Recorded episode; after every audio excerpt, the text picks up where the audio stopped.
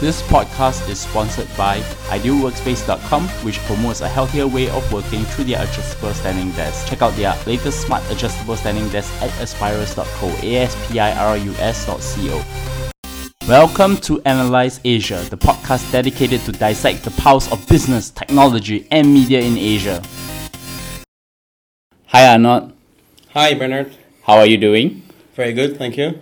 We are sitting in the late evening in INSEAD Business School in Singapore. Guess who I'm talking to? The famous Arnaud Bonzom, Director of Corporate Innovation at 500 Startups. And to be fair, Arnaud has been very helpful in helping me to get all the other interviews from his fellow mates in 500 Startups. So I thought it would be fair to get him on the show, and instead we're going to do two episodes. So this is the first part of it, but I want to get to know the story of Arnaud Bonzom. How did you get started? Well, I arrived in Singapore 4.5 years ago, just after my business school in France. My first position in South Asia was to work for the French government. So at this time, I was helping the French tech SMEs to do business in Singapore. After that, I was working at INSEAD for 2 years, where I was helping MBA students and MBA alumni to join startup, tech company, SMEs, e-commerce, and few of them VCs in Asia Pacific. And after that, joined 500 almost 1 year ago, where I published a report last month with INSEAD about all the biggest companies in the world are working with startup. And it's what is keeping me busy now is working with large corporations. So you are the Director of Corporate Innovation at 500 Startups. So what does the role cover? So I spend most of my time with large corporations. Just think about the biggest 500 company in the world. So it's the people with who I'm spending time with now. So I'm mostly like corporate innovation officer, CIO sometimes, and people sometimes working on the venture arm of those companies. Spending time with them to understand better like which challenge they are facing, and then also based on that how they can work or engage more with startups. And then you use the 500 Startups, probably there might be potential collaborations or even opportunities that come together with that. Is that how I understand? Yes. Also, we already have quite extensive things we're doing with large corporations, and it's also a way for us to do more things with them. And so in your role with the French government, and you also was the Assistant Director for Corporate Partnership Development in INSEAD, and then to your current role in 500 Startups, what are the interesting career lessons you have learned so far? I've learned that storytelling is very important when you talk about your resume. And when people will see my resume, it's like, oh, you work for the French government, then you work for a business school, and now you work for a VC. Like, this looks weird because there's like no link between all those kind of careers from government to education to PE/VC/finance industry. The thing is, the common point between all my experiences about spending time with like startup, entrepreneurs, SMEs, and tech. And the thing is, when you start to mention like this is a common point between all your experience, and you just have those experiences with different angles, then it's becoming more clear for people. So it's just about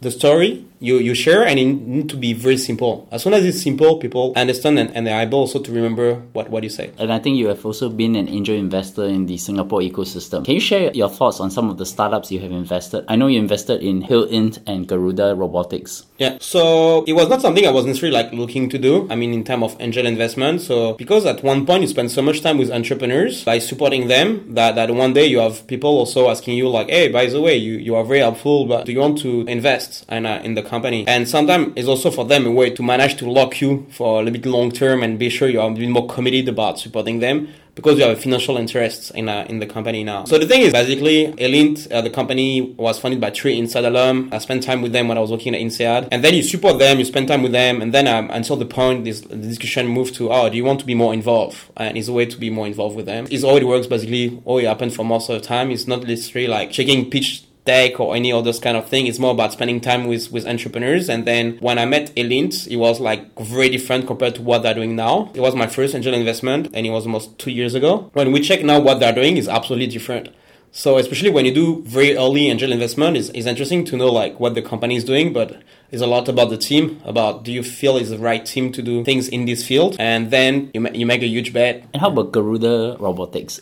It's a drone delivery company, right? Yeah, they're in a drone space. So, I mean, both companies are still quite young, like around like 2 years old each. So the thing is still a huge bet too, right? So Garuda is spending a lot of project now around like huge field of palm tree, for example, and all this kind of thing. Looking also a bit at oil and gas. So this kind of the thing they are doing now with drones. Then it's very regulated industry too, and it really takes time to build something there. So both are still very early. Since I did the investment at Elint, I raised a significant round of funding since. So it's good to see that people are, as soon as you see like VC who invest after you have done something, and angel investment is good validation, but you are still early in the journey, still the beginning, and it's difficult.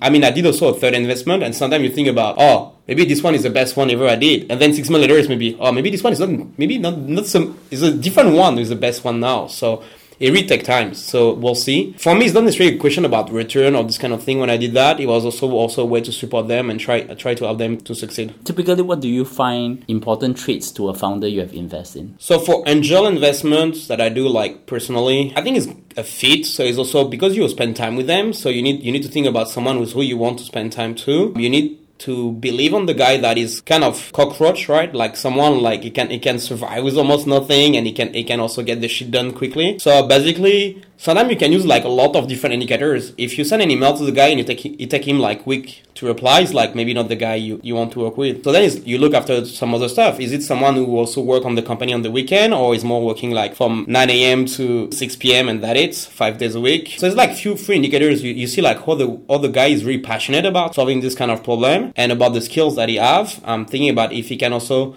hire other people with very good skills to tackle this kind of problem with them. So, I mean, it's like a lot of different things, but in a way, it's kind of the waiting. It's really need to be sure about that it's a good match and you think the person can really do it. And it's really because it's so early, then it's really about believing that they can do something on the space. The reason why I got you here is because I want to talk about a recent report you published with the hashtag 500 corporations. How do the world's biggest companies deal with the startup revolution? That is, of course, your work together with Professor Sergei Netesen, who's also on my show previously. What is the intention of this report and who is the intended target audience? What we found is there is a lot of corporation engaging with startup, but the thing is we didn't found really like a lot of information about what is really happening now.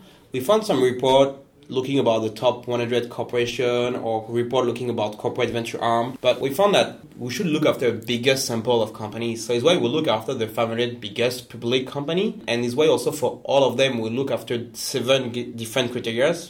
For us, meaning that they're really engaging with startups. What are the examples of some of these 500 major corporations that you have? So you have like about any kind of company at the end in this sample. So you have company like from beverage. So you can find like Panorica or Coca-Cola. But you also find like airlines companies. And you also find like company like Boeing. You can also find like food company. So for example, in Singapore, for example, Walden International. So it's like from mining to banking to tech. Who is the target audience? Is it just for corporations or is it from startups who wanted to work with corporations as well? The main audience is mostly corporates. It's more about like how corporation can engage with startup and what they can do. But of course, because if you're an entrepreneur and you see what corporate can do and how they can do it, you can also find a way for you to engage with them and work with them. How do corporations engage startups? And what are the 8 ways which you have discussed in your report? So we found that after looking after those 500 companies, and we also saw a lot of other companies who are not entering the ranking, different ways you can work with a startup. And all of those things are also depending on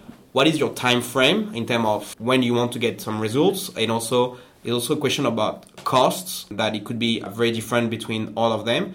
And also depending if you're more or less willing to take risks. So then it's based on that, you can decide on some of the best way to do it. So one of the way to do it is through events. So there's a lot of corporation running events. It could be conference, or it could be an hackathon, or it could be just you sponsor an event. So this is one of the way to do it. Some other company offering like support services. So this is more about you have like people in your company having marketing skills or sales skills or financial skills, and you can offer this kind of mentoring to startups. And even if like banks or LVMH is offering some support and through mentoring to entrepreneurs.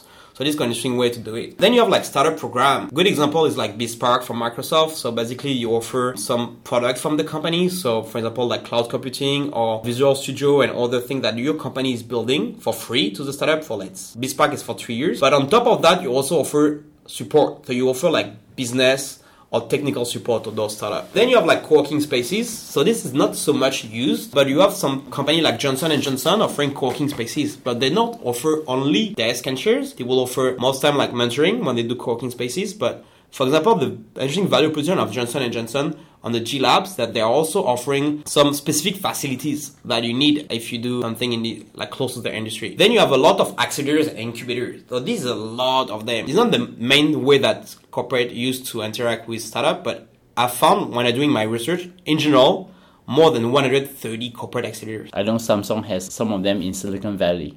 Yes, but the thing is, I just say like 130 corporate having at least one. You have corporation having 10 of them. And this was not looking about doing an exhaustive research, but it's really massive. It's working. A lot of corporations are doing that. Then a spin-off is also a way that you can encourage spin-off. Sometimes there's some corporation is more about, hey, you have an idea? Just do your own stuff. I give you a little bit of cash and see how it works. And one of the companies who have done a lot of kind of spin-off in this way is Cisco.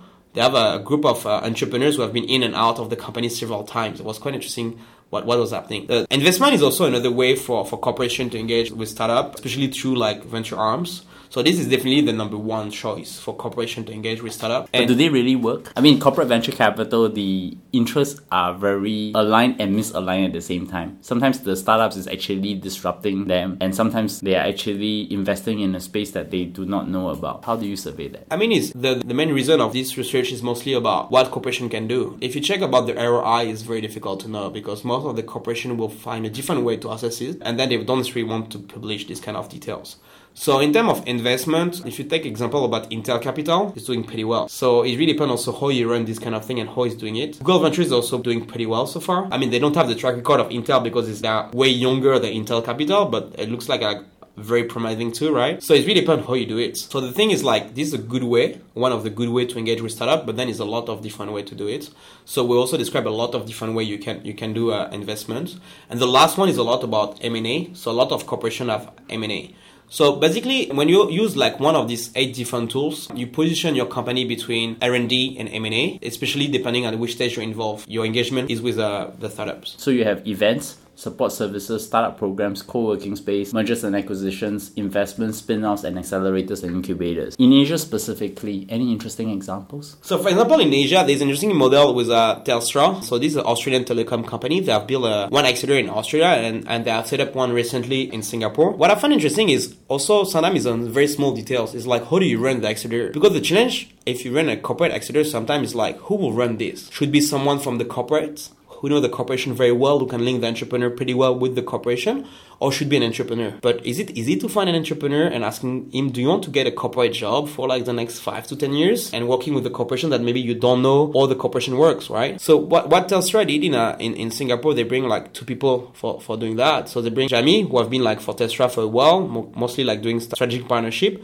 who is the perfect person to link like everyone from the exterior with anyone in a corporate. So it's one being there to helping them to navigate. And then they bring Joey, who is an entrepreneur, former entrepreneur, who have done an exit with a perfect person to facing the entrepreneurs and helping them on their journey and recruit them. So this is an interesting way that how they run it is like they run it in Singapore with like 2 people, and this is an interesting way to do it. But what we found, just to go a little bit further and accelerate, is like we found like some corporation like Microsoft, Orange, and Vera, as a telecom company Vera was part of Telefonica, so a telecom company in Europe. All of them are running like close to 6 to at least 10 accelerators. So you have some corporation is not running like 1 or 2, they're running like 10 accelerators worldwide. So they're really building a huge network. And the interesting fact about Orange is like they did a partnership with Dutch Telecom. So it's like 2 telecom companies to do a partnership. Now, most time when you see partnership, it's more like vertical integration. So it's more you do a partnership with someone who's not your competitor. It's more like your supplier or your customer. But here is like they do partnership with the competitors. It's quite interesting how they did it. In Asia, we also saw like DBS doing a lot. So they're doing a pre-accelerator, they're doing accelerators, they're doing hackathon, they're also looking to involve a lot the staff with everything they're doing.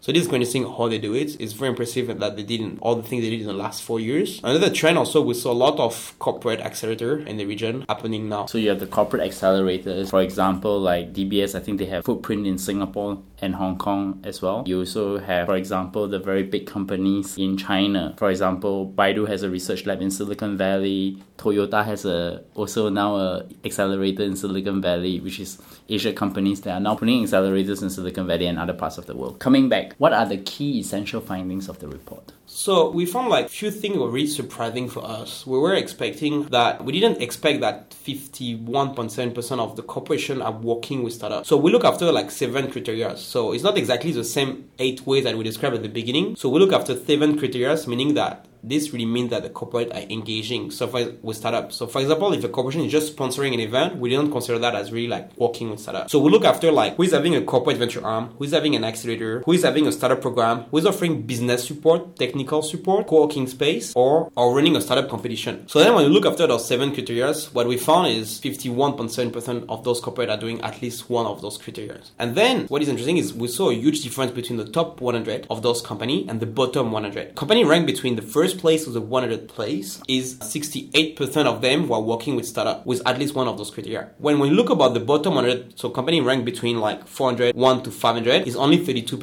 of them. So we saw that the top 100 is working 2 times more than the bottom 100 of those Fortune 500. But it was something we didn't expect, that having such a huge gap between the engagement of those companies. What we found also interesting is the difference between the countries. So we found the top 5 countries, only one is not in Europe, and it's Japan. So the top 5 is like France, UK, Germany, Switzerland, and Japan. So we're expecting to have US in the top 5, right? Everyone will expect, okay, US should be a top 5. So the thing is, there's some difference, is that if you look after US, the sample was around like 180 companies. So definitely bigger than France or Japan, right? We're more about like 25 and 45. But the thing is, when we check the number for the US, is around like 45% of the company in the US were engaging with startup, which is below that the average of the 4 global 500 companies we are looking for. But that's because in the United States, there are already a Silicon Valley, there is New York, there is Dallas, you know, a lot of new startup hotspots. And I think the economy wasn't doing very well in the last couple of years, where they actually reset from the 2008 crisis. So is it also because of cultural attitudes as well? Like most US companies tend to be, they start from ground and then they grow up into a big company? I think that one of the reasons is because everyone knows that Microsoft is doing a lot, everyone knows that Google is doing a lot, because those 2 companies are covering like from early stage to late stage. I mean, Google is very close to Startup Weekend, Microsoft is very close to Lean Startup Machine, so this is more about the ideation stage. And then you have like each stage cover from the almost like accelerator, then and venture arm. Google don't have accelerator, but it's more like Google Campus and other things, building the communities. They have a lot of partners for accelerators, etc. Up to the investment and late stage investment to M&A, right? So they're just covering every stage. So there's a huge number of touching points that you can get as a startup with those corporations. But then the thing is, like, few of those large corporations are very visible. But then more of the company in the US are not doing. Out of the 180 that we'll look after, most of them are not doing stuff with startups. So this was quite interesting to see, like, oh, we were thinking about US would be top, but they're not so well ranked. So the majority of the unicorns, that means startups with $1 billion valuation, mentioned by Wall Street Journal under this code called $1 Billion Startups Club, they have at least raised from one corporation. Yes. So how did that data point came about? So the thing is, we were looking a lot about all those large corporations are working with startup, but the idea was when we look, it was like, oh, let's try to check from the other side. Like, let's check like a sample of company. Let's check company will raise a lot of money. So let's see like all those unicorn. So like at this time, it was like close to 130 of them. And then we look after all of them to see from who they raise money. And then we found that 61.7% of them are raised from at least one corporate, and we didn't include any bank or finance company, even if they have a venture arm. We want to be sure it's not like because you can think also like as a venture arm could be a startup program for banks. It's just like I give you a little bit of money as an investment because then I will do maybe the M&A or the IPO later, right? So we don't want to have like this kind of link. It's just like doing really investment. And the thing is, what we found is a lot of them have raised money from corporate. And we found like some interesting stuff. For example, DocuSign, they raised one round only with corporate. There's no VC in the round, only corporate. We found that some company have raised from... So if you think about, for example, Stripe, they raised from American Express and MasterCard. So some people that you can consider as a competitor. So it's quite interesting. What would be a situation like, for example, in India, Ola Cabs? They are funded by SoftBank. So does that consider corporate or consider venture capital? SoftBank will be considered as corporate because the money is coming from SoftBank. It's coming from the balance sheet of SoftBank. I see. So that's how you actually distinguish between corporate and venture capital. Yes. Because also it's slightly different. Like if you have venture capital, most of your fund will be for 10 years and you're raised from LPs, where a lot of corporate fund will be only LP will be the corporation. But then it also depends. We also describe on the report, there's sometimes 3 to 5 corporations together to build a fund.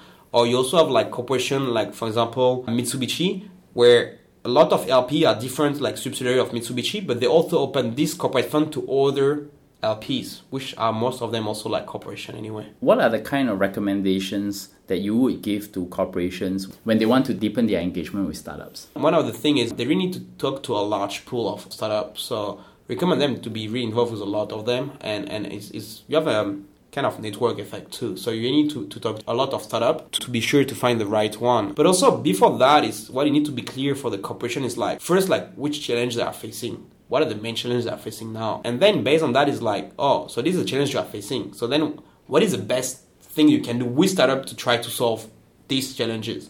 And I found that sometimes some corporation could go a little bit too fast and it's like, oh, we think a corporate accelerator would be a good idea. But which kind of problem are you trying to solve? And then how many startups do you need to bring in this accelerator? And how many locations do you need to have an accelerator and all this kind of thing? And sometimes it could be just like, oh, it looks a good idea, let's do it. But an accelerator will maybe take 5 to 10 years for you to get some good results out of an accelerator. So also take a lot of time. So if you want results in the next 2 years, an accelerator will be not the best solution. And if you want results maybe in the next 2 years, maybe the best solution may be M&A, will be acquisition of company, because you already have company running and thing doing pretty well, and they already have found the market fit and all this kind of thing. If you're willing to wait a lot of time and you make a bet for the future, maybe an accelerator could be good. But then you need also to think about what is the cost per startup you will engage. So the thing is, you have a lot of other solutions. You can really start very small. So if you just start by running events and this kind of thing, it doesn't cost so much. It's quite lean. And you can go like step by step. So the thing is really like, you can really start small, and then based on that, you find the right partner also, team up, and then basically you just then decide to do more with startups. But it's really like a long-term relationship with them too. The thing also, one of the challenges that corporate can face is like startup goes just very fast. They're not going on the same speed than corporate. So the thing is like, when in a corporation, when you need to do something, then maybe you need to get approval, you need to do some paper and all this kind of thing, right? Where a startup, the entrepreneur can decide, okay, I'm doing it, done. It just took like the time to say it, right? And then it will be some frustration out of the entrepreneur, because it will be, hey, why I'm waiting like 1 week, 2 weeks, 3 weeks to get an answer for something like I just decided it should be done, right? So it's just going at a very different speed. So this could be one of the challenges that both can face. One of the interesting things that you did in this report was you did an industry breakdown of the Forbes Global 500. And you actually look at how these Forbes Global 500 companies actually engage startups, and how do they do using the 8 different channels that you talk about. Can you elaborate a little bit more about the data that you found and some of the interesting findings? So we found some difference between the countries and between the industries about how people are engaging with startups. So what we found interesting is, for example, if you look about, let's say, pharma, who's like one of the top 5 in terms of engagement with startup, is like 16 out of 17 companies who are working on with startups. And then this includes companies like Novartis or Roche, for example. But what is interesting is like the favorite way for pharma company to work with startup is through venture arms. Because out of those 17 company, 13 of them have a venture arm. So this is definitely the best way for them, based on what we saw is already happening, to engage with startup. But also what's interesting is like only 2 other are offering like startup competition, and only 1 is doing an accelerator and incubator. So it's like almost all of them are doing that, but also they're not doing anything else. So this is quite an interesting thing about they're very focused on venture arm. And it's quite an interesting thing is like, this is the bit how Japan works too. Japan is mostly doing through venture arm, Japanese company. Which is interesting because in pharmaceuticals, there is no disruptors in the last 20 years. It's always the big 4 pharmaceuticals, something that I learned when I was in the biotech industry earlier in my career, where you can't find a Google or Microsoft in that. That's because most of the startups actually get acquired by coming out with a new drug. If you look at the existing pharmaceutical companies, you actually don't see them producing new drugs. They're actually doing it by acquisition. What about other industries? So telecom was an obvious one. For example, we maybe bet more on telecom and be number 1 than maybe pharma, but telecom is also interesting. Is we have like 23 out of 27 of those corporations are working with startup. And then it's also the same kind of ranking in a way. Is like venture arm is the number 1. 19 of them have venture arm, but then number 2 is accelerators. And this is very interesting because we saw a lot of them having an accelerator. But the most important thing about telecom, which is the opposite of pharma in a way, is like almost all of them use 2 different channels out of the 7 to engage. So the thing is they don't use 1, but 2 different way, most of them to engage. So this is that very tight relationship with the startup. And this is close to what company based in France are doing. France is also the country where they're also using a lot of different channels. Corporations are using a lot of different channels to talk to startups, to engage with them. I thought the 3 most interesting telcos that always engage with startups would be SoftBank, SK Telecom, and Singtel in Asia. Oh, of course, yeah, for Asia. And then if you look about Europe, it would be more like Telefonica, Telenor, Orange are among the top 1 in terms of different things they are doing with startup. Of the top 5, you talk about pharmaceuticals and telecommunications. What are the other 3 then? So banks. So banks are doing a lot also in terms of engagement with startup. So in Asia, we already mentioned like DBS, which is one of the main one, but you also have like Mitsubishi Financials. We're doing things with startup. And you have also the State Bank of India, for example, who are also engaging with startup. What is interesting is like most of them use startup program. They don't use venture arm. So it's mostly offering like discount or free bank account for the startup, which is a nice way because it doesn't cost you so much like to just offer like a bank account to a startup, And then you just, if the business is growing, then after a few years, maybe you charge them. But if you're using a bank for already a while, you're pretty sure you won't move to another bank.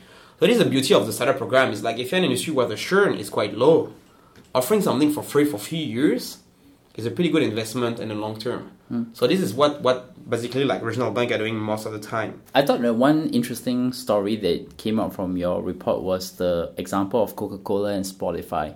Yeah, so this is interesting because when you think about Coca-Cola doing an investment in Spotify, it's like, okay, why a beverage company will invest like in a music streaming platform, right?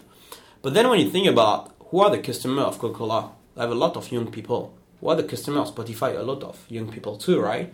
Then when you think about, on the Coca-Cola side, what Coca-Cola wants to provide, they want to have people to have a good time. They want to enjoy, right?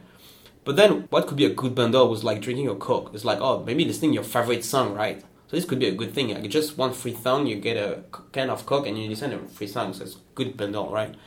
And then for Spotify, it's like, what could be the best way for you to reach out to almost everyone in the world is to have Coca-Cola. Because Coca-Cola sells product everywhere in the world except only two countries. Which two? So it's North Korea and Cuba. But maybe it's selling soon in Cuba, right? Yeah. So maybe only one country. Yes. So basically then when you think about how much it costs Coca-Cola to just print something on a can, let's say a QR code or something else, to just allow people to download that one song for free on Spotify, it's very easy. And then you can distribute that like worldwide everywhere. Like Coca-Cola have more trucks to do the delivery than UPS, FedEx, and DHL together. So if you think about new business and all this kind of thing, who could disrupt maybe UPS and all this kind of guy? It may be Coca-Cola because they already have the trucks and the network in a way.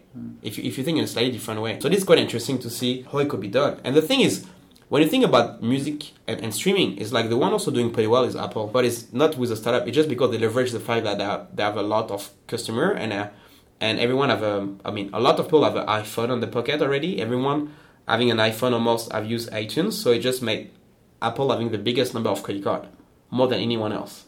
So you already pay, you already use a phone, you can use music on it. So, I mean, you don't, sometimes corporate can be like very afraid about startup and being disturbed by them.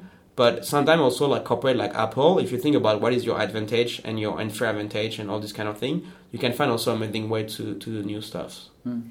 Well, Arnaud, thanks for sharing the insights for this 500 Corporations report. And I think that it's probably very interesting to get corporations to think about how to engage startups. And I think through this report, you are probably going to branch out into doing much more deeper analysis on that. So coming always to the last question, how do my audience find you? I will say the easiest way to find me is you can just drop me an email. So it's just my first name, ARNAUD at 500startups.com. Easiest way to reach out. And you can find me at BLeongCW@BernerLeong.com. Subscribe to us at Analyze Asia, ANALYSE Asia. You can find us in iTunes, Stitcher, SoundCloud, and Acast. And please drop us feedback. And once again, Arnaud, thank you for coming on the show. Thank you, Bernard.